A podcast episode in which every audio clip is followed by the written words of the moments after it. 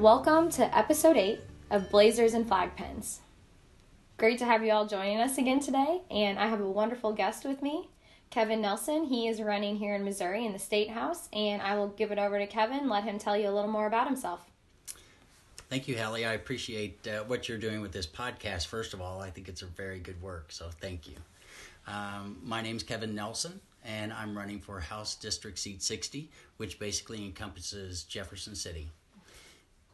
And I'm running as a second time candidate. I did run in 2016, uh, but what makes this year so different is it's an open seat. And I think that uh, we have a lot of momentum going for us at this time, and I'm very excited to be a candidate right now. Awesome. Well, thanks so much for joining us. And I'm curious to talk a little bit more about the first time you ran. Uh, we talked to one other second time candidate, Michaela, earlier this season um, to compare Yes. and contrast some of your experiences. I know they'll be a bit different since hers was a special election. Yes. But first, let's dig in a little bit to your bio. Uh, tell us a little about your history, your experiences, and why why you decided to become a candidate. Sure. Um, well, I grew up in southeast Missouri. I was raised a lot with my grandparents. My mom and dad divorced early on, and I was raised with my grandparents most of the time. Um, for a lot of that time, I got to watch the CBS Evening News with my grandfather. So uh, I watched a lot of uh, news growing up and so forth, uh, but grew up in southeast Missouri in, in a good time in, in the 70s. I went into the Army in the 80s, right after high school, and knew that I wanted to do some time in, in the armed forces. So I chose the Army, went into the Army, and now I'm a, an Army veteran. Uh, I was uh, in communications during that time. And when I finished uh, with the Army, got finished and, and uh, discharged from the Army, I went into nursing. And I've been doing nursing for the past 22 years uh, which encompasses a, a large, well, I say a large part of my life. It really becomes a, a big part of your life whenever you go into nursing. There's so much involved with it. But uh, as a nurse and being in the army and so forth, I got a, a, a lot about service out of it and service to others. And I think that was one of the big pushes that led me to, to go ahead and, and become a political candidate was the service issue. Um, I feel like nursing and the army are all about service, service to country and service to other people. And that really helped me over that hump of, well, should I run? Yes, I, I there I didn't see any downside to it as far as um, as far as negative aspects. I thought this was a a way to uh, to be able to help with important what I consider to be important issues. Absolutely. Well, that's wonderful to hear because when you said nursing, the first thing I thought was people go into nursing to serve the public, to make people's lives better. And Right, those right. are the skills you need to be a great candidate and a great elected official. and and I've always said it that uh, the the reason that I went into nursing is the same reason that I did go into politics. It's it's about helping people, Absolutely. and that should be the ultimate goal for both for both of those. A little tears in my eyes right now. This is a beautiful story here, and Thank you. I'm I'm curious a little. You know, what what was your area of specialty within nursing, and what was that experience like for you? Because we often talk as politicians and Yes. candidates about you know the troubles that we have in our healthcare system, and we talk from the outside, but you've been on the inside for a lot of years. my very first um, my very first job in nursing was actually as a certified nursing assistant a cna and, and i worked in an, uh, um, an elderly home an assisted living home. And that opened my eyes so much. I, I already knew that i had a special attachment and a special place in my heart for elderly people because i grew up with my grandparents. But during the time that you actually work with people at uh, at that stage of their life, you, it really makes you think. I mean, this is eventually where, I mean, we all hope to grow old gracefully, but we all hope to get there someday. And I was able to to work with some very special people, but you really do uh, get an attachment to, to people like uh, like that in those situations. Uh, but that was my first experience, and then I went to school and became a nurse. And one of my first jobs out of nursing school was I went in and became a, a surgical technologist. And, and was worked. that here in Jeff City? No, that was actually I I actually uh, went to school in Harrison, Arkansas, okay. um, and went to uh, work for a hospital right there in Harrison. And I worked in surgery there for about five years and really learned a lot. It was an amazing, amazing thing. Uh, it, it had always interested me. So I did that. And, and then after that, I get into occupational health. And what I did there was uh, I worked in a plant, um, the evening shift. So it was a rough shift, but it taught me a lot of things. There's a lot of times when uh, you can you can put some things off on making a decision on, uh, but when you're the plant nurse at a big facility at night, uh, you have to, to know what you're going to do the moment the occasion arises. And, and that was a really um, a good learning experience for me. Mm-hmm. So I've always thought, you know, good training, very important, and uh, and it just helps you to be able to uh, to know your response right at that time. Um, then. Uh, after occupational health nursing, uh, I did. I came to Jefferson City, which was about 12 years ago, and got back into surgical nursing again.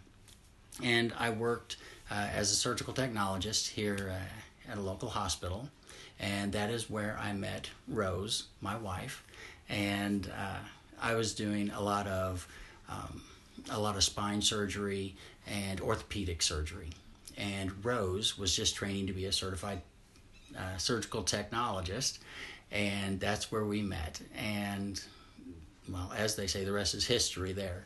But uh, a lot of occupational health nursing and surgical nursing is my background. Wonderful. Wow, you have a very interesting background, and I'm sure those skills, especially those decision making skills you were talking about with regard to uh, like on the spot, having to know the right thing to do, and being able to be that go to person. I'm sure that comes in handy on the campaign trail, and oh, it would does. be great as it, an elected official. well, uh, it's uh, it's being able to to critically think and think on your feet. I think, and it served me well in both ways in nursing and certainly as I go out and meet the public as a candidate. I'm uh, glad to be able to to answer a question when asked, um, but it's not all the time. And unlike nursing, you know, sometimes you get to say, "I'll get back to you with an answer." Um, but it is nice to be able to uh, to answer questions as they come up, and so it's been helpful. Yeah, absolutely. Thinking on your feet is really important on the campaign trail. I'm sure you know that. I do, I do. And I get stumped every once in a while, but those are the best questions, you know, when they can stump you. They usually are, yes. We need to find an answer. Yeah. We need to look up that evidence. As a fellow scientist, I'm sure you can appreciate looking up the, the past on some of these issues. Yes.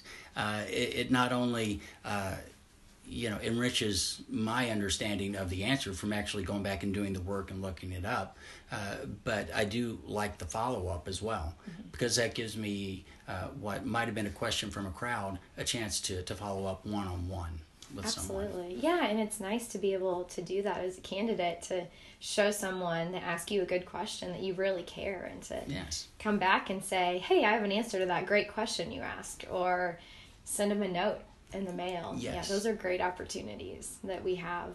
Um, so I want to transition a little bit. Um, I think you transition us pretty naturally into this, and I want to talk a little about your first election in 2016. And I know yes. that was that was a tough year here in Missouri for a lot of people. I it was. I cried a lot that night because I had tough. worked on campaigns that hadn't gone the way we wanted. So I want to hear about you know your experience that year on the on the campaign sure. trail, and then sure, I'll, what I'll try it taught to, you. I'll try to share a little bit about the campaign experience right then and right up to that that night in November of 2016. Uh, I got started a little late. I knew that I wanted to run that year, and I filed all my paperwork, and I was a candidate. Um, what what I was doing though was I was full time employee, uh, candidate, and and husband, and so um, it was difficult uh, fleshing all of those out, making sure that I had appropriate time for all of those, and it was basically after you do a full day's work, then you get to to go and and and work another six hours. so I uh, would finish work and I loved knocking on doors. So we had a, a nice group uh, of people, and we would meet up. We go knock on doors uh, after I finished work, and until it got dark. And so uh, it was something that it was a little bit of a time constraint, and, and I didn't really get uh, able to really go knocking on doors. I did not have a primary that year, so I didn't really go knocking on doors until August because I wanted to make sure the people that I was talking to, first of all, uh, were going to hopefully remember me in November. so uh, it was a, a, bit of a time constraint. I got started a little bit late, which is completely the opposite of this campaign. I am now uh, working as a small business owner from home, and so I have a lot more latitude on, on when I'm getting out and and the places I'm able to go at certain times throughout the day. But getting back to that evening in in 2016, I I had lost my race to the incumbent, which was a, a hard race. Um, but I was watching uh, our Democratic um, hopeful for president mm-hmm. just as the news came on. My race faded rather quickly but knowing what we were going to have to live through and so forth for the upcoming uh, future really started to sink in. So my race started to uh, to disappear quickly, and I started grasping uh, hold of, of the outcome of the night on a on a national level. Mm-hmm. Yes. And you know, we've all spent some time being frustrated mm-hmm. by 2016 and put in so much effort only to see things not go the way we'd hoped. So, yes. what really made you decide to run again? And I know you're in a unique situation. Um, there's no incumbent in this seat now. That's true. That's true. Um, but what but else? What else motivated you? I think the fact that the work I set out to do, I wasn't able to accomplish yet, mm-hmm. and I think that carried me through. I still feel the same way I felt in 2016 about what's going on locally. Mm-hmm. And that uh, really was the deciding factor. Uh, Missouri wages, we just shared a few moments ago, are the lowest uh, for state workers out of all 50 states, and that hasn't gotten any better. And so to me, I saw that uh, the average citizen right here in Jefferson City just isn't getting represented because we are the seat of state government and a majority of our uh, workers here in this district, District 60, are state workers. And to uh, to just see that they are working for the lowest wages out of all 50 states was unacceptable. And I shared with you just a moment ago about well, if we're the lowest in the nation. So where where's the highest? Must be California or someplace on the west or east coast. No, it's Iowa. And we share similarities as far as our uh, agricultural engine being uh, uh, an economic force for us. So the reason that their wages are at the very top of the scale and ours as as the lowest was just unacceptable mm-hmm. to me. So it shows me we can do better. But uh, there was just so many things that I saw still left undone that I had to had to continue on. Yeah, yeah, no, and it's interesting because it is really about priorities. You know, if there's no outside reason, it's how our legislature is prioritizing resources and making those decisions. And oh, that's right. You as a candidate, and then being eventually elected can directly affect those. That's right. Yeah, it's pretty exciting. And we have right now in Missouri and our state legislature, we have a supermajority mm-hmm. with the governor and then both the House and the Senate all being Republican held. Um, any any lack of of governance has to go that direction. Mm-hmm. Uh, just lack of leadership because they hold all all the power. Um, and a supermajority just isn't healthy for for any state. I mean, we need good ideas flowing both uh, from both sides, and so uh, a supermajority, I think, is really a hindrance to us right now because a lot of the representatives there feel like there are no uh, repercussions to what they're doing. They hold all the power, so that's uh, that's bad for Missouri at this point. Absolutely. You know, feeling as an elected official that there aren't repercussions, no matter oh. what party you come from, no matter what region you're representing. Yeah, terrible. That's a problem. That is a huge problem, yes. Absolutely. I also like something that you said about it being about local issues, it being yes. about your district. Um, and I, I really like that perspective and, and thinking so much about, you know, the unique things about the area you're trying to represent.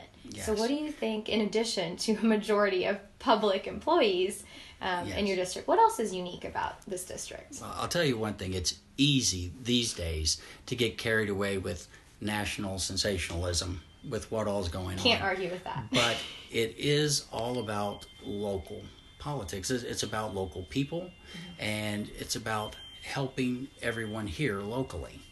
Uh, I do know I mentioned the state wages for Missouri state employees. Uh, I also feel like Missouri could also do more as far as wages for all Missourians. The the fact that they're trying to push through union busting bills, uh, you know, the right to work legislation, uh, that's that's something that is going to be bad, not just for unions.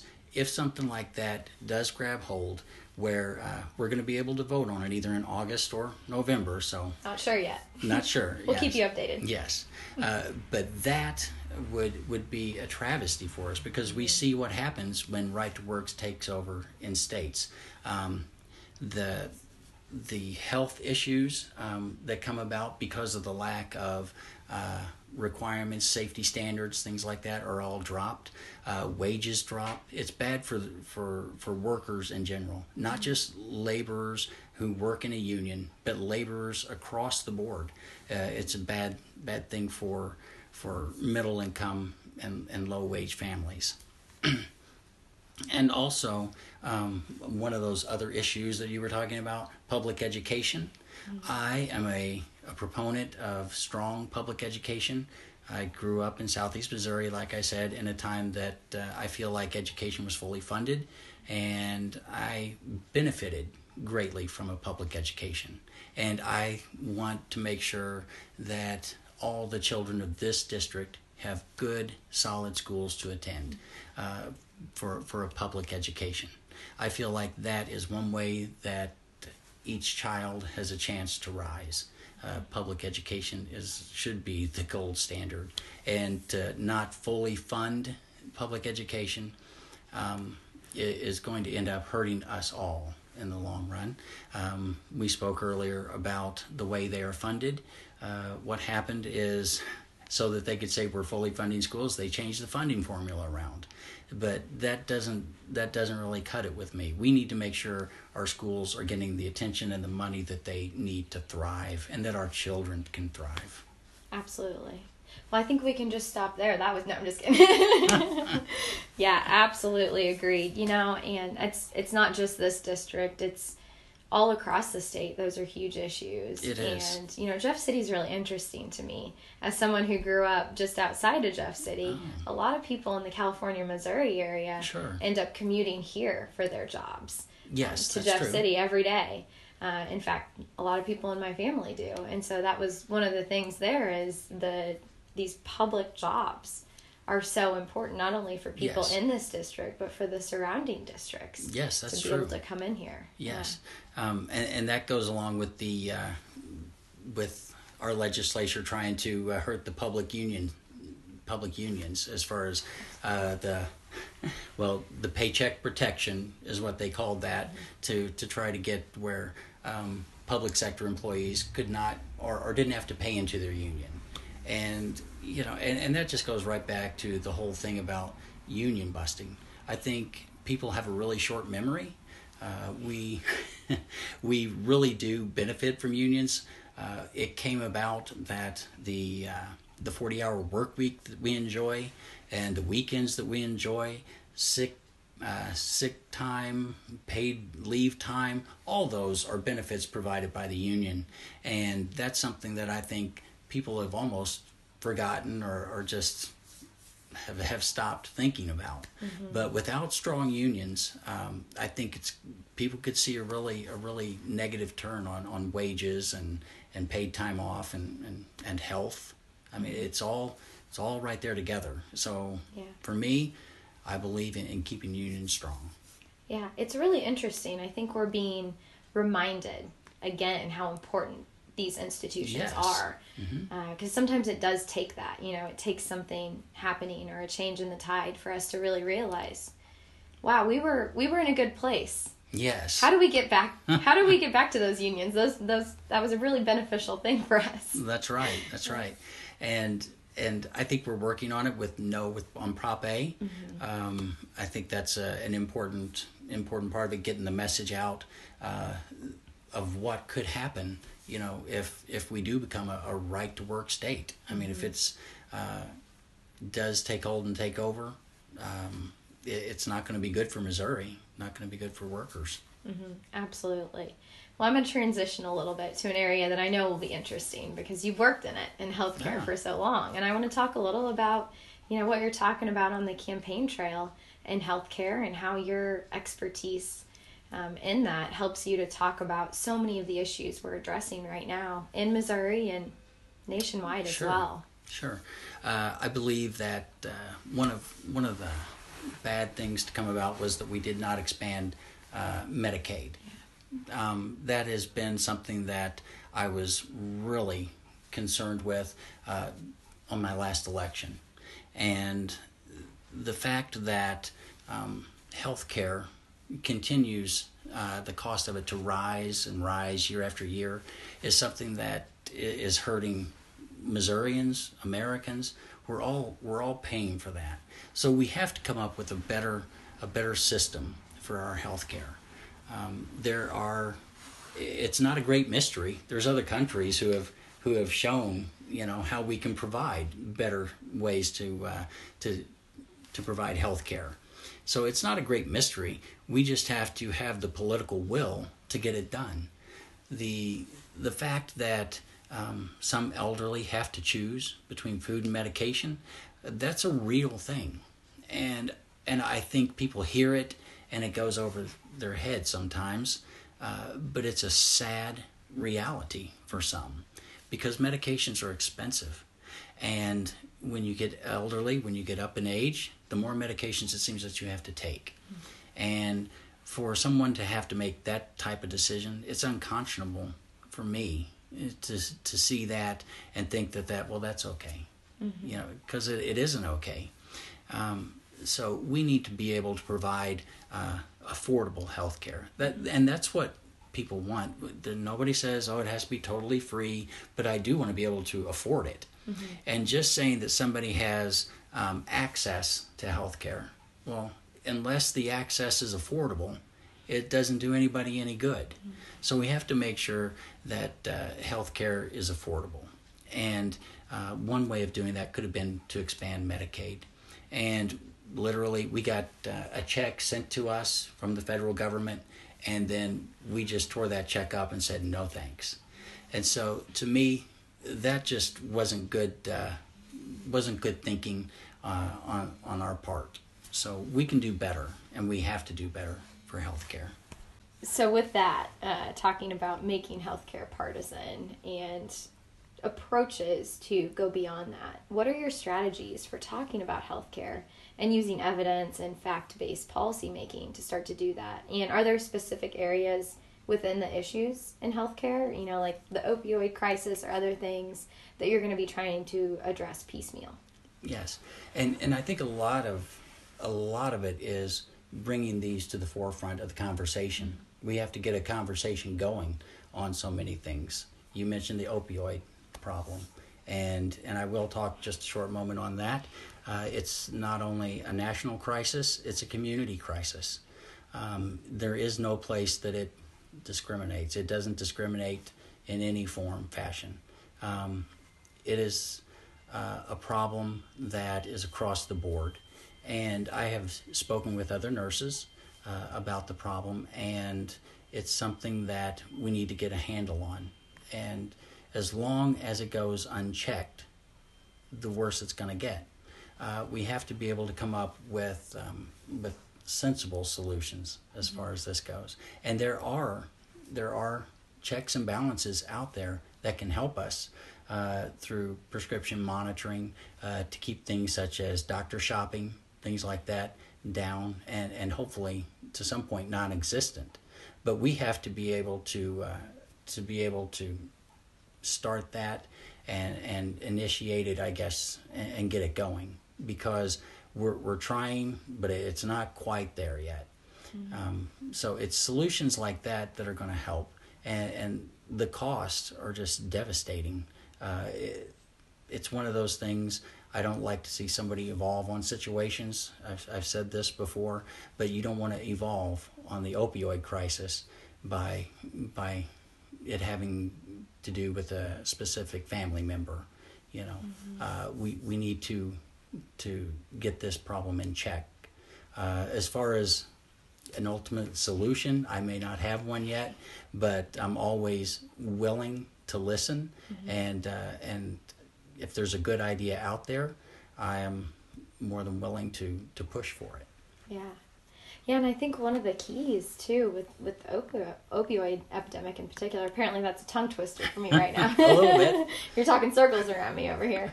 Uh, but I think one of the keys with that is being able to do research and collect that data, collect you know what's happening in these communities, and oh, figure yes. out things that are working, things that aren't working, and how to move toward best practices for you know going forward and managing pain and working with patients. Yes, and, and I've worked um, as a nurse with mm-hmm. uh, with pain. Um, as far as spine surgery mm-hmm. and, and back pain and things like that. Pain, yeah. A lot of pain, a lot of pain involved in that. And that's how these things typically happen.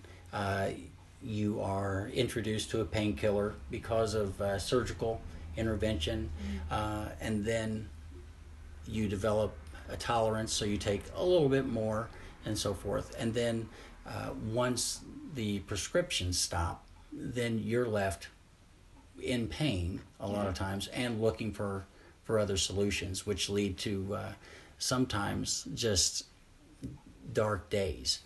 So, with regard to figuring out these kind of solutions, one one of the really common things is we come up with ideas and we start to try to implement them, but a lot of times they're not based on you know facts that have been collected or data that's been collected um, or really representing everyone. So, one of the things I know we were talking about earlier is the importance of getting out there and engaging different people in the democratic process, as well as making sure that they're included when we're coming up with solutions. So, what are some strategies um, in your current campaign um, that you're using or that you have used, you know, even in your previous campaign to start to do that and, and talk to new voters? Well, I think one of the strategies that I use is is having a, a round table mm-hmm. on a, on a personal level.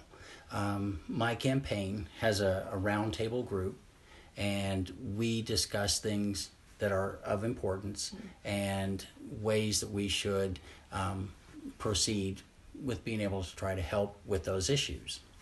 And I think this is something an approach that we need as far as as far as many crises.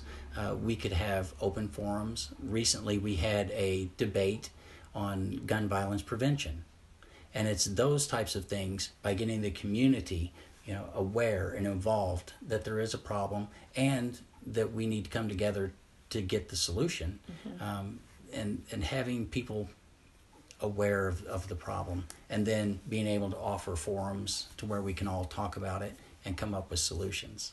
Absolutely, yeah. So, one of the biggest challenges with campaigns, and you're really addressing it here, is you know, getting people to care about what's happening, to listen, to engage, and get involved in, in the process along the way. Because, in order for us to have these open forums and events, we have to have people coming to That's opening right. the door and coming in. So, you know, how, how do we do that? And, you know, that's right.